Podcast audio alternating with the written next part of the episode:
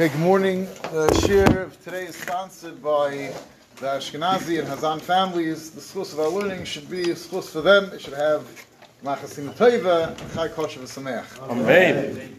So, every year, buying the Dalminim involves a certain amount of stress, a certain amount of nerves. Do it right, not do it right, when, where, how much money is it going to cost.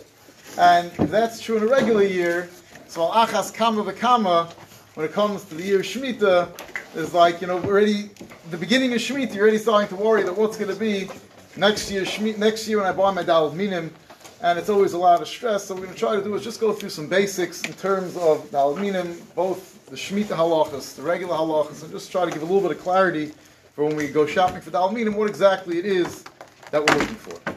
So, the reason that we're concerned with Dalminim and Shemitah now and not being concerned last year, although it's no longer Shemitah and last Sukkot was the Sukkot of Shemitah, is because the Kedusha Shvius depends different payers. Some go basar chanota when they blossom. Some go basar lakita. And there's a shail about an esrog if it's kiyerek er-, or elon.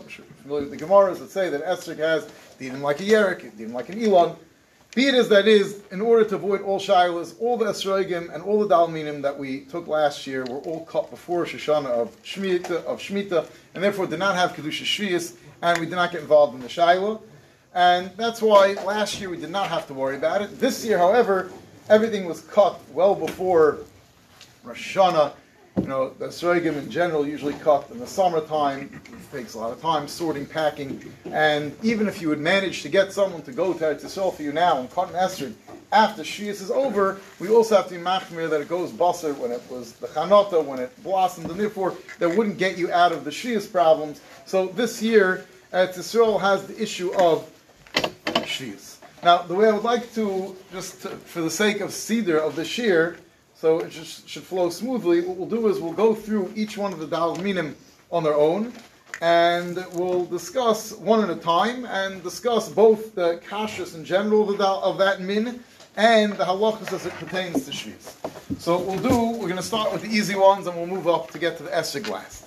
So the first and most easy one of the Dalminim to get is Aravis. Now, Aravis, really, Baruch Hashem, we have beautiful Aravis grow here in, in the Monsey Aravis, beautiful Aravis. They're, they're, they're, stronger and hardier than the ones even you get in Eretz Yisrael. And Baruch Hashem, there's not much to look for. You have to, the main thing that we're looking for is that it shouldn't be nikdam, top shouldn't be cut off, which you pretty much don't have. Some people want to be mahadir to get what's called the lavlav. That's that little leaf that comes all the way at the tip. And you get the lavlav hadasim, you know for a fact it's not nikdam. However, the lavlav leaf is only there if the arav is still somewhat immature. And what happens is eventually it will fall off and atrophy, and therefore when you get the lavlav lavlav aravis, anybody who's ever bought them, you know that very often by the second day of Sukkot already, they're going to be wilted and you're going to have to buy new aravis, which is not a problem. And but it's not ma'akiv, it's a nice hitter, it's not something you have to get. Now, it's kedai to note that Ravas don't buy them until right before Sukkot unless you have no access to them later because they wilt and they picked, you know, uh, we can speak to the person who's in the business. The ones that picked back before Sukkot are the ones being used on a Rabbah, so on. So the, the later you get your Arabas, the better off you are. And if the Arabas leaves become so black and so wilted that they're totally falling apart, there is a psul of Yavish. So sometimes it's a tremendous shame you have somebody who spent three hundred dollars in the hundred dollars in the lulav, and another fifty dollars in adasim. And by the fourth day of Sukkot, they have arobas that are puzzle. So it's kedai. Don't carry on an extra few dollars to buy fresh arobas. Buy fresh arobas in the middle of Sukkot. It's kedai. Oh, I think that's pretty much in terms of arobas, the regular kashrus of arobas. Now, in terms of shvius, obviously there's no issue at all because we buy our arobas from Monsey, Chutzlars, wherever exactly they're planting them. Top secret, state secret. We can't reveal that. Definitely uh, Barabim, but I'll call upon him. The Arabas are coming from America. We don't have any issues. Hadassah. The Yeah. level, the level of Yavesh, is there like a level of soul? Yeah, there is a level which exactly, but you know, if, if it, most of the time it's not mamish possible and they're black, totally black and, and, and dried out, that's that's a problem. But usually, most people, even their very wilted and they're still green. It's not yavish. It's possible, but it's kedai to get fresh arobas. That's one of the simonim, but Lamaisa we're going boss of the min. So I, I don't know in particular is there hidden to have the red stem. It's a simon that it's a kosher min. We're all using the same min arova. It's not different. What about when all the leaves start falling? So if enough leaves fall off, it could be possible. Yes. Roiv olav would be a problem. This should roiv olav. Now let, us move on to talk about hadassim. So hadassim do not come from America; they come from Eretz Yisrael. And the first thing you have to discuss is: Do hadassim have a shvius problem? So when we talk about shemitah, we have to know that there's different levels of problem when you're talking about shemitah. There's problems that relate primarily to the farmer, and then there's problems that relate to you. Now, hadassim, in order to have kedusha shvius, something has to be hanoah hanoaseu biurei shabbat. That's something that you the hana comes together with its destruction, which means when you eat food, that's a hana. Now, the hadassim, although they have a beautiful smell and people use them for the smell, and there is what to discuss that if hadassim were planted just for their aroma, perhaps they would be considered something that would have kedusha shvius. However, the Maharil Diskin already and this was the Minig in all the years, that Hadassim, since they're planted for the mitzvah, and that's the only reason they're planted, do not have Kedusha Shias, and therefore there is no issue in terms of the problems of Kedusha Shias. We'll discuss more when we get to Esrog, but if something has Kedusha Shias, it has to be treated in a certain manner. You can't do schayr with it, you can't do business with it. Hadassim do not have Kedusha Shias, and therefore you can buy and sell Hadassim there's no issues in terms of us. Now, there is a problem for the farmer still. He's not allowed to do certain malacha in his sada. And if it's shomer v'nevad, if the work, if there's work done in the field that's usher, there's room to discuss. Perhaps, maybe it would create an isser. It's machloikis. But if you're getting, you know, the Arab, the hadassim coming from Etzol, the hefsher, we can assume that we don't have a problem that a shomer v'nevad, and anyway, the ikr would be the problem for the farmer. So as far as we're concerned, hadassim are not a problem in terms of shvius. Now, there was there were those who were machmer. The Chazon Ish personally was machmer, but the minig, the Chazon Ish himself said the minig was not to be machmer hadasim. Hadasim do not have kedusha shvius, even though they have a nice smell, and because it's basically it's an eitz alma, so we can do regular business with hadasim as usual. So in terms of hadasim, we're not really getting involved in shvius. Hadasim, we're looking at hadasim like every other year. Now, if you're buying packaged hadasim, you're pretty much not going to be checking anything yourself. You're buying packaged hadassim. What we're looking for hadassim is we want them to be mishulish, preferably kuloi kashir. The shear has, you know, the shear of three tefachim. Now, what exactly that shear? There's different measurements. You go to Chazon Ish. It's somewhere between 12 and 9 inches, and we would like it preferably to mishulish kuloi, not rubai. And what's called mishulish is the big shayla. So it seems definitely that the Amol the Kaminig was if it looked, you held it like this, it looked like each row was a set of three leaves. That was considered Mishulish, and that was definitely some, I think the Steipler was uh, held as a, and, and others, the Chazon Ish was, was they, it's is what exactly the Chazon Ish held. Lamaisa, there is Mokum Lahachmir, and what people are busy looking for as Hadassim is try to get that the three, the bud, you know, the, the Hadas has the bud, and the leaf comes out of the bud. What we want is that the three buds should be emerging from pretty much the same place on the stalk. Now, what does it mean emerging from the same place in the stalk? So, if you mamish a, a brisker and hadassim is what you spend your el avoid of el was looking for hadassim, maybe you find two if you're lucky, and you're trying to find that every single row is exactly even. But that would seem b'chumr b'yoser. If you can find one where all three buds are somewhat that you could take a line that would connect all three buds, that definitely is considered mishul shechaladeis. And if you have that, if you don't have that, there's definitely a lot what to rely on.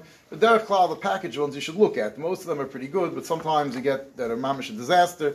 I've seen uh, videos of some of the sorting houses, and let's just say you wouldn't be some, you wouldn't want those people davening for Amid on Yom own, the people who are doing the sorting very often. Now, some advertise it's B'nai it's Chashuv B'nai. I, I, I, can't take a tries. There's one video, who knows? I mean, I saw in Lakewood the repackaging, the Hadassim, and you get them in this nice package with the three stalks. Uh, it was by a big distributor on San Gedalia, and he gets just a big, you know, a zekel of, of hadassim, and he had kids putting them into the things and you know sealing them with the, whatever the thing says. So. You know, you know, our image of the Ingeman and Bnei Brak sitting and carefully examining each hadas for a half hour per hadas is probably not true, so it's kedai to take a look, make sure that it is mishulish, but the Derek the package ones, you usually could rely on.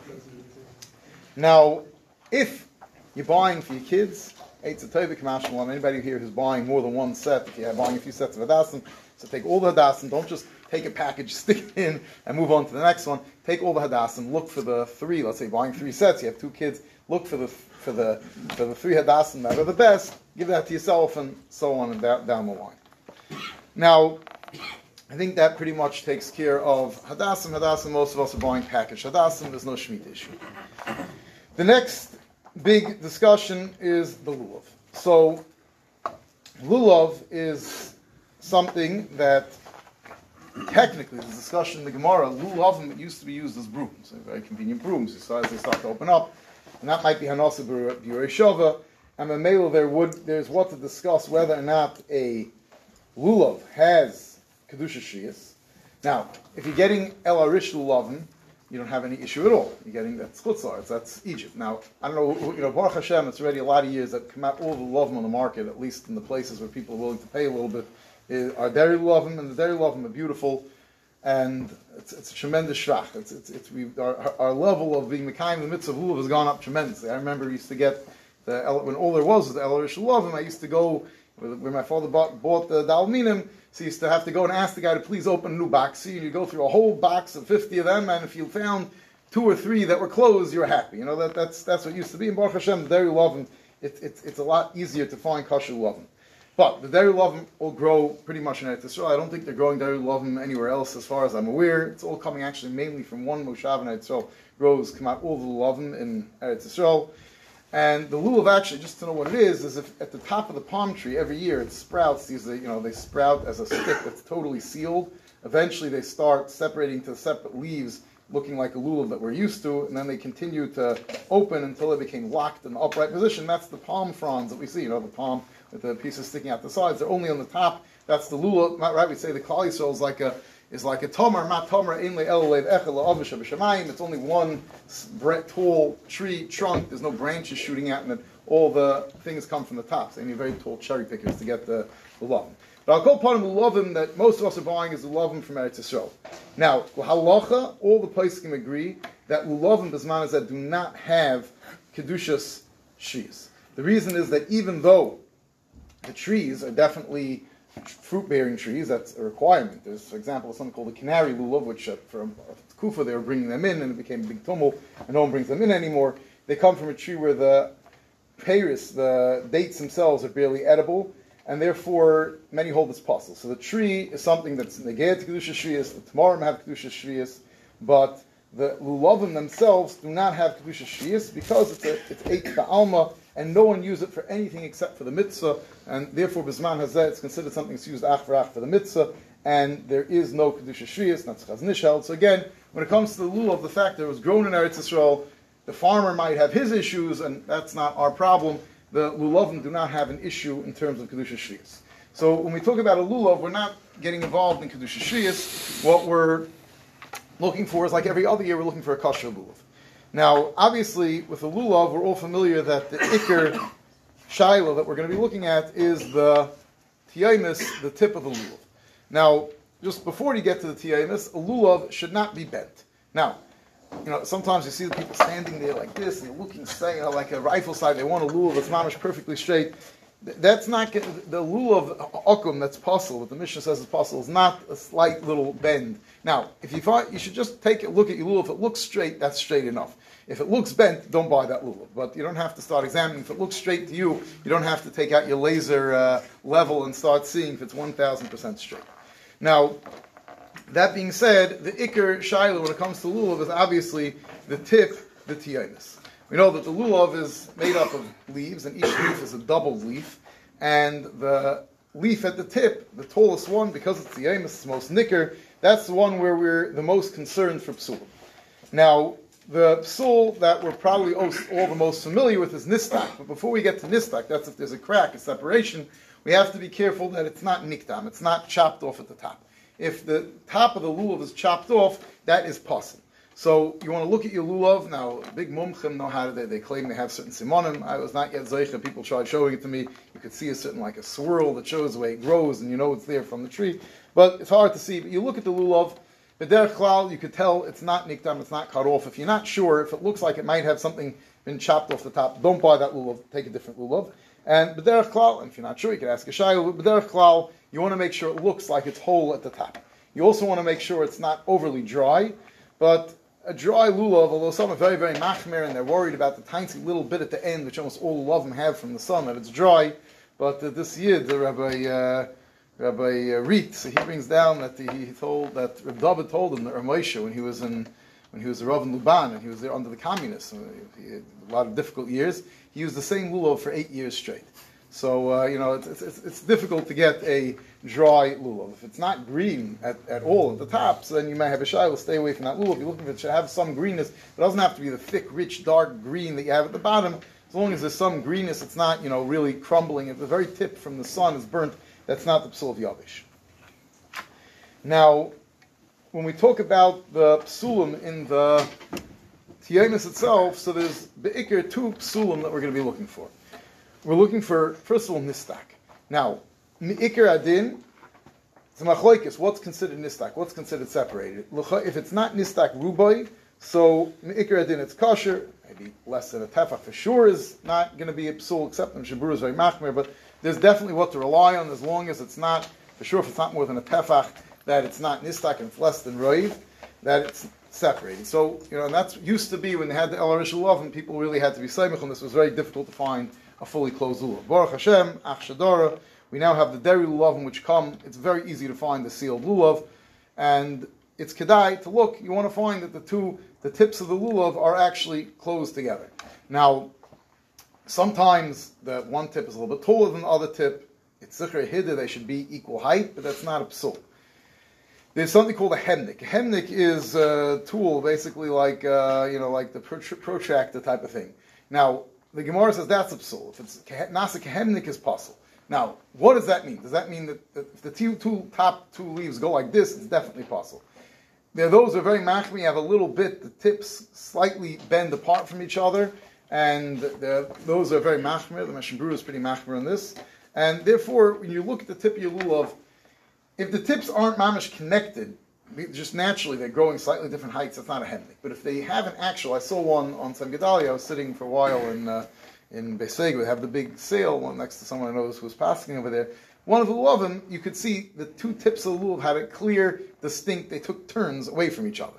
If you have a lulav like that, it's kedai to take away from, not to take that lulav, even if it's a very small amount. It's probably not possible, but heyos, we have the ability, Baruch Hashem, it's not hard to find one that doesn't have that. Don't take that lulav. That's all you have. It's probably kosher unless it's a significant distance. But stay away. If you see that the two tips of the tiemis are headed in different directions, you don't want that lulav.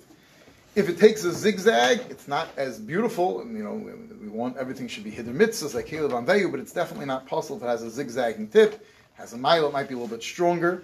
There is something called a kneppel. Kneppel is when it's really like bent over and knotted. Kneppel is knotted in Yiddish, where it's mamish knotted and bent and gnarled at the top. Some like that very much. The Hasidim like it because it, it, it stays sealed. Lamaisa, it's kedai if it really point, if the tip goes and points downwards, there is makam lahachim, not to take such a lulav. It would be kedai to avoid one. Again, Baruch Hashem, these things usually not something we need to come onto, so it would be kedai to stay away from it. The brown, papery stuff on the outside lulav is called the kara. In Yiddish, it's the thing that grows in love. When they first grow, they're totally coated in that. And kara is not is nothing. Now, sometimes between the two leaves of the tiyamis, you see a line of kara or a little bit all the way to tip, sometimes over sukkahs that will dry up and fall out, and your leaves will end up not quite all the way together, but a little bit of separation is not a problem. If, if you see the whole middle leaf has color straight down the middle, there is what to worry. You may end up in middle of sukkahs with a lulav that's totally possible. So that's just something to keep in mind. Now, sometimes you get a lulav, you can't see what's going on because it's covered in kara. It's probably not kedai to buy that lulav. You have no idea what's going on under there, although you do know that it's not nikdam. But that is that is something that's probably just not kedai to be busy with. Now, one other thing, when you look at the two middle leaves, the middle leaf, the doubled middle leaf, So you want to sometimes one of the leaves is not doesn't fully cover the other leaf. Now, if it covers at least a little bit of the other leaf, it's probably it's kosher. B'di'ev, it's kosher. Make a brach on it, but it's kedai to get that covers at least roiv of the other leaf, and it's zikr nicer. It's more harder if you can find that the two leaves are cover each other fully. I think that pretty much takes care of the ikir shilas with the lovin. Just another practical thing is to watch out for mold. You know, sometimes you get mold. I one one year I bought, actually, I think that year was, was, was I sure picked up a lulav for me, and uh, it was it was hard time finding lulav. He told me found he got me a package lulav. He sent it to me. It looked nice. And then the day before Sukkot, Baruch Hashem, I took it out already. The night before Sukkot, I took it down. I had, had it sitting somewhere, and the whole thing was black with mold and it was not it was not usable. I ran to the shuk. Baruch Hashem was able to get a nice lulav. But the the lulav, if you have a little bit of mold, the mold could spread. There are ways of, of you know using a little bit of bleach spray and getting rid of the mold. But if you notice mold spots, it's definitely not a psul. But you know it might might just be something to stay away from. Also, sometimes you have scale bugs on the lulav, also definitely takes away from the beauty, but it's not a psul at all. Okay, I think that takes care of love. Any, any questions about love before we move on to? Could you remove the car? You could, but just be careful because you know what you're doing. Like I was once by uh, Meicher, he got a box, they're all covered in kara. He told me he's not willing. You know, they pay. This is already a lot of years ago. He was paying twenty five dollars a lulav for dairy love. Now they're paying much more, over fifty dollars for dairy love or, or more. And you know, if they're getting the top, they're graded. And if you're getting the top graded dairy love, and the, the Meicher didn't want to touch it because if you, if, you, if you don't do it right, you mess it up. You definitely, if this kara lower down, take it off 100. percent Take off the kara. That's not a chaser at all. You need to you need to look at the top with a magnifying glass No, and a loop. no. If, it, if, it, if it looks sealed to your eye, you don't have to look at it like Nitna Torah Malach Hasharis. The Torah never requires a loop. The main reason to use a loop, when you see a rub using a loop, whether it's for dalminim or for maras or things like that, what you're using the loop is you see something you're not quite sure what you're seeing without the loop, and the loop just helps you by magnifying to get a clear view of what you're looking at. So, you know, for example, in Esrig, there's no requirement uh, if there's a something that you can't see with that with the naked eye, it doesn't exist. There's no it's not even hither mitzvah. But sometimes you see something, you don't know what it is. You use the loop just to get a better view. You, you know, you have a magnified, big magnifying glass. You look at the esrig. Yeah, it's much easier to find things with a magnification. But it's not. There's no chiyuv to look at the loop, and definitely not at the tip of the lulav. People will, if they're not sure if a nikdam, what they're doing with the loop, and they're looking at the tip of the lulav, is they're able to tell if they see certain simonim, they know for a fact it's not a nikdam. But that's you have to to tell those simonim. Now, now let's move on to the esrig. Now, es- one sorry. Um, Sure. On Yontif, when you have your lulav that, that's beautiful and you accidentally bang it against like your ceiling, the kid, whatever. Right, especially for tall people, it's a problem. Right. so at what point does it become a problem? So obviously, if, So- it, if it cracks or if it gets crushed, we'll, That's we'll for sure a okay problem. And if it's if it's nistak, if it splits, as long as it's not ruba, it's still going to be kosher. Now the esrig, which is a pre eight hodder. You know, ladies, it's very stressful when your wife takes a sukkah lulav in the sukkah, you know, and the sukkah the roof's not that great. Um, Be more the what? Even more stressful with a five-year-old. That's why that's why Chinuch stands for. So when they hit each other with the lulav, it doesn't become possible. and there is no mitzvah, by the way, when you're doing nanuim to bang the person in front of you. It's not a, not a it's not a, not a mitzvah. Is there Indian that it shakes before? This is a shiloh. What, well, you know, some people obviously are machman that some people says mamish nothing at all, just to take it back and forth. You see the Derricks don't shake well. The What? shake much better than the yeah, yeah, they're lucid. Yeah. Is there a mileage that should be looser that should shake over? So, uh, you see, you see the litvisha, they don't even like try to, you know, shuckle it at all. They just go back and forth. But chassidim is a grace avodah, the, the shaking. If you buy one of the ones that are really tight, even if you shake it, nothing will happen. Yeah. So it shouldn't be so tight that it can't be separated. It should be able to be separated from the thing now, but it's very tight, and especially if you tie it up all the way up, it won't it won't shake. Now, an esrig, the definition in the Torah of an esrig is that it's a pre-eitz hava. So it has to be a fruit. Because it's a fruit, by definition, if you can't eat it, it's not kosher for an esrig. It's a fruit. A fruit, by definition, is going to have the problem of pear shvius.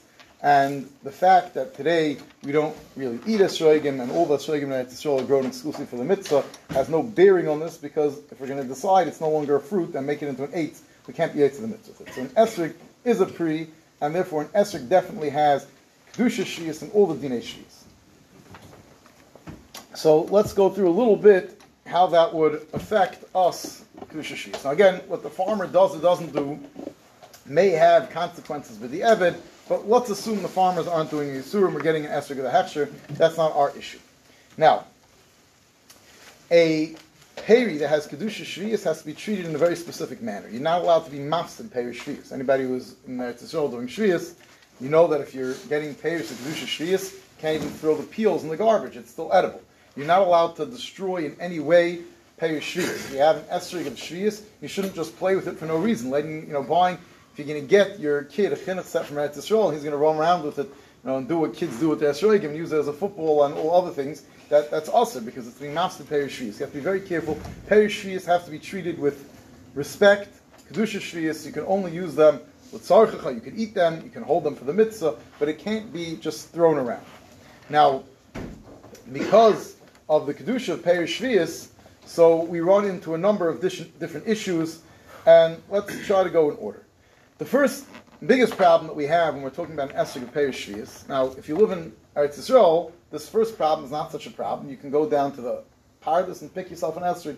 Now, usually the farmer will be standing there and he'll help you cut it off because it doesn't to damage his tree, which is mutter. Give you special scissors, or he'll cut it for you. You show him which esrog, and then you're avoiding most of the problems we're going to be discussing today. You just have to treat it with kedusha shvius, and people are so used to kedusha shvius, it's not such a problem.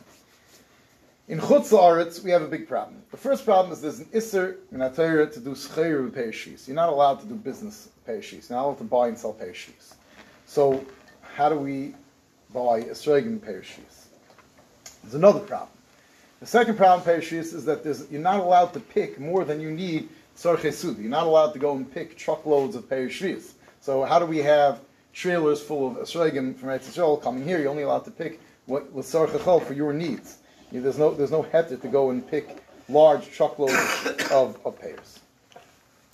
So it would seem at first glance, you're not allowed to do schleir with payer shvius, you're not allowed to cut down tremendous amounts of payer shvius, that what we're doing is mamish surei So the answer is something called Eitzer Bezin. And we have to understand what Eitzer Bezin is, and that will uh, give us a little bit of understanding of what's going on. The concept of Eitzer Bezin, which is based on a Tesef, is as follows it's very inconvenient if everybody in Yisrael, every time you wanted to eat supper, you know, we, we no longer live in an agrarian society where everyone has fields in the backyard and you go to your neighbor's cucumber patch, get some cucumbers and so on. I'm leaving aside this, this is I'm not getting involved. Also, shvius, you want to go pick an apple from your neighbor's tree, you go pick an apple. We can't do that anymore. So there's an Eitzah that Bezdin could go as a shliach for the tzibur. So the Isser is you can't take for yourself. Perishvius is hefker, it's for everybody and you can take what you need for your needs.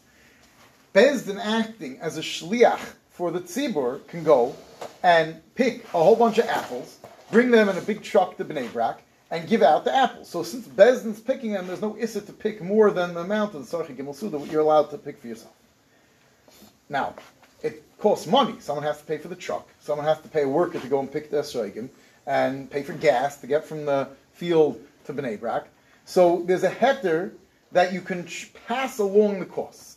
That just like if I wanted to go, you know, if I live in Bnei Brak and I want to go to the apple orchard in Sras, I would have to, you know, take a tent and go. It would cost me money. So, and just, they just cost passing along their costs. The heter of Bezdin is Bezdin passes along their costs, and in, Eretz Yisrael, Eitzer Bezdin is not something that has to do with Esrogim. You know, here Eitzer Bezdin, we think of Esrogim. Eitzer Bezdin and Bnei Brak is all sorts of Paris and Yerakas and things like that. So that's the concept of Eitzer Bezdin. Bezdin acts as a shliach. They therefore have the heter to pick large amounts. It's really still hefker. They're acting on behalf of the tzibur. They take it to town and they then give it out, and they just ask people to cover their costs. Now they go out of their way to do it in a way that doesn't. They don't just have stores selling oitzer bezin tomatoes. They do it in a way that it has a shina that's different than what's usually done. It shouldn't be mexikas and they try to keep it to exclusively what their costs are. Now, who do they hire to go and pick the apples? So why should you go and hire, you know, you know, somebody from somewhere else? They hire the farmer. He's he has no parnasa that year, so they do hire the farmers on the field, but does take away a little bit from the appearance of, uh, you know, getting somewhat close to the border. But they hire the farmers themselves to pick the payers, put them in boxes, ship them to where people could eat it. Now, with Esroigim, what they're doing is something similar. The Bezdin is coming in as shluchim for the tzibur. They're picking a large amount of esrogim. They're then let's stick, we'll stick to Eretz Yisrael for now. And then they're bringing them to the city so people can get esrogim. Now, they should be only cost, passing along the cost of the esrog. And, uh, you know, hard to know how a $200 esrog is passing on the cost. Now, there's another Eitzah, the Gemara discusses if someone's getting an esrog on Shvius and on and he's worried that Scher pay Shvius, so the Gemara gives an Eitzah of buying it Bahavla. That you're going to buy from him a lulav, and I'll ask you to throw in an esrog. So you're paying for the lulav. It also avoids, if you do Scher with pay Shvius, the money, so if, someone, the Isser, goes to that shop, buys a bunch of esrogim and sells them, when I give them the money, that money now has Kedusha Shvius. We definitely don't want money with Kedusha Shvius in a pocket, right? That, that, that makes a lot of problems. And you have to treat everything you buy with Kedusha Shvius. We don't want that. So we don't pay for the esrig. The esrig is not bought. The esrig is Bahavla, and that's how the and the Shrigim are sold. Bahavla also another step away from the Isser Sfer Pei Shvius. First of all, the Eitzer Bezdin is buying them, is just doing it as a sheikh. Let's see if they're passing in cost, they're not selling it to you. And you don't even pay for it. The cost is just factored into the cost of the set together with the love and rule and hadas. If it's just passing costs, how do you have different prices for different segments? Ah, so I guess the cheshbon is difficult. Now, really, what the Paiskin would prefer, and this is this is where it becomes very questionable. What the Paiskin would prefer is that, and, and many places where it's done properly, Eitzer Bez and Shrigim are sold in a closed box. They're sold in a closed box. Now, if it's possible, you have a right to get a new one because you're paying for a kosher esrog. But they're sold in a closed box. Now, sometimes there's Aleph Beis Gimel, and you're paying. You know, they, they you could say they're co- passing along the cost. Those are getting the night. Well, it's only fair that you know there's a set cost. You know, and someone's getting a nicer one, so he'll pay a higher percentage of the cost. But not to go and actually pick through 20 esrogim to pick the one you like. That already is too much like schayra. You know, they might be sorted. There's Aleph. You know, there's there's kosher, kosher mahadrin, Aleph plus, and however many Alephs you get. But it, the point is that it's passing along cost. And that's why many places can say it should be done in a closed box. So to take away the appearance and and making not a mechir. There are those who are matter even in open boxes, weiter with this cheshbon of Eitzer but this is something that you have to be aware that it's not the most lechatchila. In addition, there's an isser. Now, this doesn't really affect us. This is more of a problem in Eretz Yisrael, and it's, it's, it's the, whoever's involved, it's their problem. There's an isser to send perishiyas to Chutz La'aretz. So, how do we have always a, there's this shaykim? It's a very good question. There's no very good answer. The Chazon Ish was matter says if there's no other way to Mekayim the mitzvah, so then there's a heter. It's hard to say today when there's so many Moroccan and Taimani, well not Taimani, and, and Yanav Esregim that there's no other way to Mekayim the mitzvah. Now, it could be that, you know, they're still sending to all the Favar from the places where people don't know anything are getting the Tzol one. That's the only reason there's enough Moroccan. So it could be this little tzarech. I'm not getting involved in it. It's not our problem. That's their, they have to give the din v'cheshim. They have a right to send it out. Once it's sent out, there's no, it doesn't become usher once it's in chutzar. It's now can give an eitzah that you should actually have a goy be the one who owns it when it's shipped out of Eretz Yisrael, and you only buy it from the goy in Eretz Yisrael, out of Eretz Yisrael, so you weren't the one who took it out of Eretz Yisrael. Hey, let me give shvius So- to a guy. That's another problem. But maybe the guy owns the paradise. He sold it them before. Okay, these are all. But again, this is not so much negeos. Once it makes it here, so it made it here. However, it was sent out. So we're, we're just involved in Isser of Sky Shias. So we have this eight uh, eights of Bezdin. Now it's very very important to know. There's two more halachas in Perishiyas that you must know if you are buying of Bezdin Esri. First of all. Eitzer Bezdin takes care of the problem of picking a lock. It takes care of the problem maybe of doing of buying and selling. It does not take away the kedusha shiyas. It still has kedusha shiyas. Your esrog has to be treated appropriately. In addition, there's a halacha called there's a chayvus beer. It says in the Torah, we learn out from the pasuk that lachem. It says in the pasuk that the, that in shiyas the payers be lachem v'lachayis asada. That the payers have to be for you and for the animals. That it says actually the lashon pasuk is and we darshan kol's man shechaya echelos means as long as it's there's available in the fields for the animals to eat. So you can eat what's in your house. Avlam kol lechayim and asada. There's no longer payers in the wild for the animals to eat. Then chayiv levar oisay hamin min abayis. You have to take it out. There's a chayvus beer. Now, how am I mekayim the chayvus beer? So what you do is you have to take your esrig or whatever shoes you have, take it out of the house, take it out of your house into the street, have preferably you should have it's machloikis, but preferably you should have three people there and say this esrig is now hefker. If anybody else wants to take it and be have to st- be stuck with perishrias, that's you know their their schus. But if not, then you could pick it back up and be coin it again and take it back into the house. Now there's a machloikis when the zman habir for esrogim is. Starting, there are those that say that the zman beer for esrogim is before sukkis. Why? Because everything is picked from the padesim before sukkis. So maybe the Zman beer is before Sukkot, and I did see that someone will bring down that if you have an Esrik, it's Kedai to do beer, to, to be mafker before Sukkot. Now, if you can be mafker nice Esrik, let me know, maybe I'll come be kind. But uh, I won't have to worry about stereo, I didn't buy it. But upon him, there are those who say that you should be mafker your Esrik even before Shias Lamaisa, the Ikel Halacha, and they, they, leave a certain amount of payers on the field, on the trees, and therefore the Ikel Halacha, so much Car Paskins, I think that's the Iker, is Tu B'Shvat, is the Zman beer. So before Tu B'Shvat, you have to take your esrog out of the house and after. It. Now, if you, after Sukkot, cook it, make esrog jelly, Kavaldik, you don't have to worry about the Zman beer. But if you just do like other people, take your esrog, put it in the box, and put it on top of your break front, and you leave it there, you storm shank, to later, make sure Tu B'Shvat time you have to do beer. After that, you could be cut, you could be cutting it again, take it back in. Now, how do you get rid of the esrog? Now there is a hidder, and some are mahader. And some told me in Lakewood there's one person. There's very few aitzabez in the shogim. Someone's doing it. He's making people give him back the shogim. There is a, a, a sheet that you have to send them back to Eretz However, most people hold you don't have to send them back to Eretz But what you have to is you have to let it become rotten on its own, and then you can wrap it up and sell it when it's no longer edible even for an animal. But Kolzman, there's still now a shogim. Be careful. A shogim last. Some I was by my my, my to Rabbi Wool's house on uh, on on on on uh, Gedalia and he showed me uh, Taimoni Esrig that he had from last year. It still looked nice and fresh. I mean, it had a few spots on it, but definitely still edible for an animal. So it takes a long time till it becomes totally nifsal, and you'd be able to wrap it up and throw it out. So, bottom line with the Esrogim for Yisrael, that's my opinion, it's good to stick to the Moroccan Esrogim. Now, we know that there's different meaning of esrogim, and we have, you know, this debate, what type of esrog to buy, we know there's Chazon Ish esrogim, there's a Bedatz esrogim, there's Moroccan and Taimani and a Yanava, and, uh, and, and other forms of esrogim, there's Bravman, what, what, what, are all these different esrogim all about? So,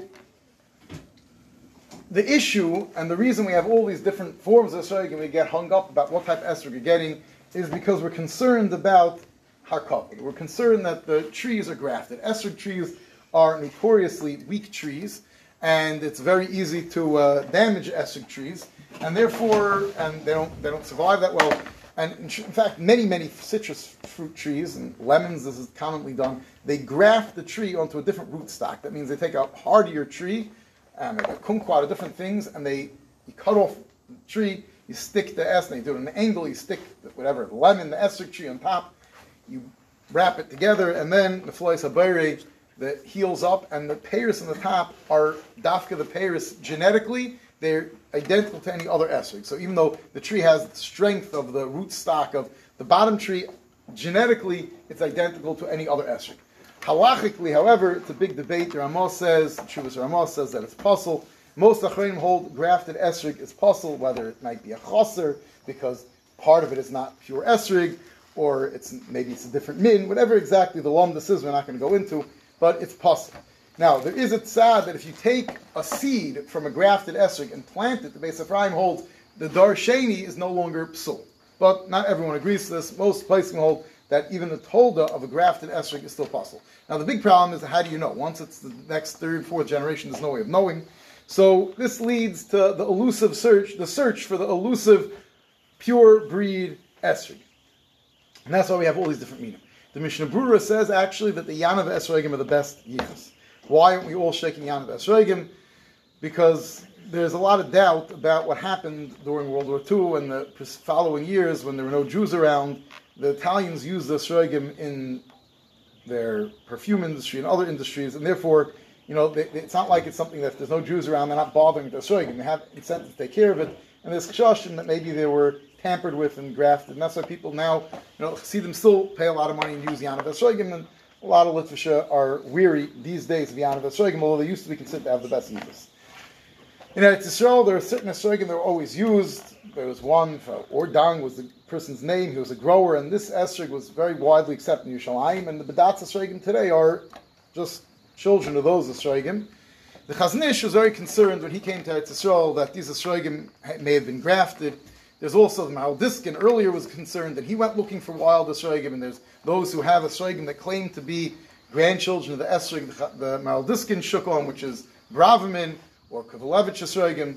And then there's the Esrogim, either Lefkowitz or Halper, and these come from Esrogim. Chazon Ish spent tremendous kaiches with his Kedusha, Tara, his vast ideas of searching for Esrogim in areas that were rumored to have kosher Esrog trees and looking for ones that looked totally untampered with, and took those Esrogim, and then from there they were planted, and today we have all the Chazon Ish Esrogim.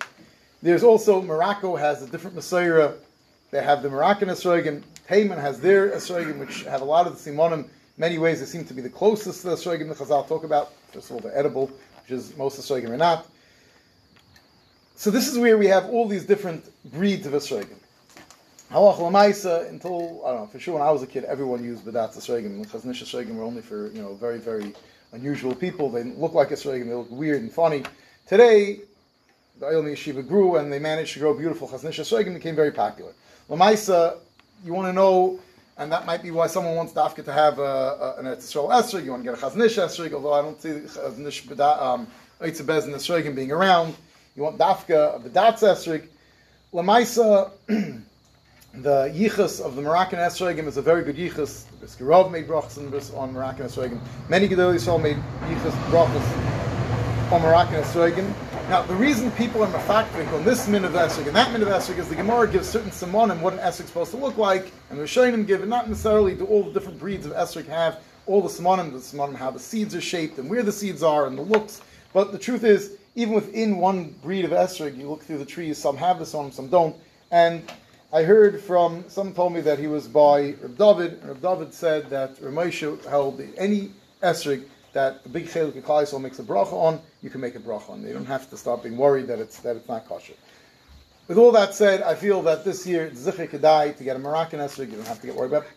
You don't have to worry about kedusha shvius after and the zman habir. So definitely, I would say personally, it's kedai to get chutz esrog. Now there's chutz aretz Moroccan Chazon Ish. It means they took Chazon Ish esrog and they planted at Yisrael. Last Shemitah they worked out nicely. This Shemitah they're not very nice. So uh, unless you have a lot, a lot of money to spend, but this beautiful Moroccan Esrogim, I would suggest getting Moroccan. But definitely there's the Yesham Alisma. If you can get an Esrog Esrog, just be careful to treat it with kedusha shvius and the chayvus beer. Would you choose a nice, nicer, a nicer Eretz Yisrael over a not I, I, I, I personally would, would not get an Esrog Esrog. I would, I would stick to uh, Chutz La'aretz Esrog this year. What does esrog jelly help? If you, if you made it, I, I discussed this with Nissi in advance. This is not a surprise. Nissi only brought a few Eretz Yisrael ones. Of some, there's some people that one Eretz Yisrael last week. was yeah. uh, esrog jelly helps for kedusha shvius, or why? Just why eat it up before. So, but if you don't eat it, you have a, if you don't eat it, you have a problem, right? Yeah, then you have to. Then you can mafka your jelly Uh-huh. You get, and you have to let it by rot the before flavors throw it beer, and then yeah. So you, you want Uh, to. It should be eaten. But don't you when you make jelly? There's, there's, there's some leftover stuff. So in that it. stuff you'd have to wrap until it rots, and then you can throw it I'm in a bag. gets more of- complicated It's a problem, right? Oh. Now, just to go through some of the practical halachas of the Sregim, uh, we, we, we're a little bit going a little bit long, but we'll, we'll finish up with this. So, when we deal with our esrig, so w- w- what are we worried about? Now, first of all, a kosher esrig, getting with hexer. A very, very, very dark green esrig. Now, the Moroccan esrogim are more green than we're used to. That's the way they grow. It's not a shinimara. The Gemara discusses that in places where the esrogim are black, it's not a shinimara. So, uh, they're going to be greener than you used to. It's not a psul. If you get, there's a certain very, very dark green that it, it's just an unripe color that you should avoid. But once it's a paler green, that's not a problem. Now, the Inca thing when we look at a shaykhim, we all know we're looking for a shinimara. Now, we're looking for some sort of discoloration in the esrig. Now, the most famous and the one we're trying the hardest to avoid is black dots. Now, Nakuda Shveris, black dots, if you have a few of them, if you have, uh, what is it, two of them over Rave of the Esrig, if you have a few of them, it will pass the Esrig anywhere. On the Chaitim, that means the top from, you know, where the Esrig starts to taper inwards, somewhere above the top half of the Esrig. So there, even one black dot will be a problem. Now, there happens to be machlekes at place. Are those who say that all the black dots that you find today are not real black dots. There's mashmois the black dots have to be a black dot that comes from the esrog rotting, and these are just most of them is dirt that the glaze of the esrog grew over, so it's stuck there. You could technically scrape it off if you knew what you're doing. It wouldn't even pass over esrog, and even if you don't scrape it off, it's not a shini married. Lamaisa, we try to stay away from black dots. We don't know what it is. We stay away from black dots and esrog. Brown dots are not a psul. Brown, now if it's if it's you know somewhere between brown and black, you have to know. But a, a, a lighter brown dot is not a psul. It's not as nice. You wanna you don't wanna have brown dots in your esrog. That's definitely not a psul. The dot has to be visible when you're holding an esrog like this. If you have to take a magnifying glass and you see the dot, black dot, you can only find with the magnifying glass, or even you know you find it with the magnifying glass, or the mumcha shows it to you. Someone has a very sharp eye, and then afterwards you can find it right away. But if you're a regular person, you pick up the esrog, you look at, it, you don't see anything. That's not near nine. It's not a psul. So tiny little black dots are not a problem. Now, the other most common thing we find on the top of the esrig, or the esrig is blatl. Blatl are scars, scabs that form from scratches, whether it's from leaves or thorns of the esrig. And so one of the reasons the esrig is so expensive, not just because people are making a killing off of it, is they take tremendous loving care to make a nice esrig. People have to go and they trim all the leaves and they trim the thorns, and then they have to go and they put uh, they, they actually put shade nets over it because they took away the leaves, so it shouldn't scratch the esrog, it shouldn't burn in the sun. It, it's a lot of work to get the, the beautiful esrog. Takes a lot of work. Now, the afal pikein, many many esrogim, the vast majority of esrogim will have l'chomen. Because this is so normal, it's not a shini mara in the esrog. It doesn't. It's not considered a psul, and the halacha is bletl do not pass on esrog. Now, a bletl that sticks out and becomes a blister over the esrog, you should try to avoid those kind of bletl. But the bletl, even if you can feel a difference in the texture, it doesn't stick out, it's not boiled away from the esrog, is not going to pass on the esrog. If you can find an esrog that doesn't have manoim, but uh, it's definitely not something that's ma'akiv. I used to when I was when I was a bocher and davened in, in my father. So so uh, Rabbi Shift or Shishiva, Papa Shift, but uh, Rabbi Schiff, so he used to get from his brother Yankel Schiff, the Brisker Zaydim, used to, he used to get the Sregim sent from the Brisker Mishwacha, he used to get a big, beautiful Temani Esrik full of Blatach. It wasn't, they weren't so makbar, the Briskers are not so makbar on Blatach. Having no Blatach is not something that you have to go sugar for, it's definitely nicer if it's clean, but the bletach don't pass. You should try to avoid big raised bletach, you know, but the bletach that are basically even with the feel of the esrig are not going to be a psul. Now, the most common real psul in an esrig that you really have to watch out for, well, actually, there's two things you have to look out for. The first one we're all familiar with, the pitum falling off, and you know, kids like to knock off pitums. It's a minig, and happens in sukkahs. Happens to be once after the first day, wouldn't be possible, but necessarily possible. But uh, I'll call panim the if the pitum is knocked off as possible. If it doesn't have a pitum in the first place, if it fell off on the tree, which many Yisraelim it does, it's not a psul. If it looks, when you look at the top and it looks like it might have gotten knocked off in the box, be careful. Because, you know, sometimes uh, you might think it just grew without a pitum. There's a certain type of round indented scar that you could see that's a very clear sign that it fell off on the tree and healed on the tree, which makes, makes it kosher. But if it looks like a you know clean cut off, I would stay away from such an esrog unless you could bring it to someone, a mumcha who could tell. You have to be very careful. Now, so that's one psul. The, the other psul that we have to be the most careful for with esrogim is a chaser. A chaser, even a mashu that's missing, is a psul for the first day of Sukkot, and when it's a mitzvah deraisa. And sometimes you don't notice a chaser. A chaser can be very small. So that's the thing that you want to look out the most careful for. If you see signs of oxidate, oxidization, that usually is a good sign that something was knocked off. Sometimes you see a gray spot on the esrog. That's called a kvetch. It means it was just the esrog was banged and some juice came to the surface, oxidized, and caused this discoloration. It's not a psul. It takes away from the beauty of the esrog, but it's not a psul. But you have to be careful when you see something like that. If it's peeled, a niklaf or a chaser is a psul that you have to watch out for. Sometimes you see that it looks like a little black dot. It's actually a little hole burnt in the esrog from the sun. That would also be a chaser. So we're looking out. Be careful. Look for reddish, something that looks like it's missing from the esrog. If you see white, that could be a sign that the yellow is missing from the esrog. That's definitely something to look out for. And don't forget to check the bottom of the esrog. People very often make that mistake, and you can get end up with an esrog. It looks beautiful all the way in the bottom. There might be a chaser, and it's a it's a gorgeous five hundred dollar esrog, except that it's possible because if you turn it over, you see that there's. So don't forget to check the bottom of the esrog. Also, if you have too many black dots down there, it could also be a problem. Check the bottom of the esrog. And uh, as Hashem, the schus that we're all coming out and we want to put koiches and we're fenerv to mekayim the mitzvah Kitikuna, it should be a schus for us as we go into the Emadin, it should be a schus for us. We should all be zeichet to beautiful Dalminim, and we should be zeichet to Mekayim the mitzvah, kechol ho chasa, v'dikta kel. What if you drop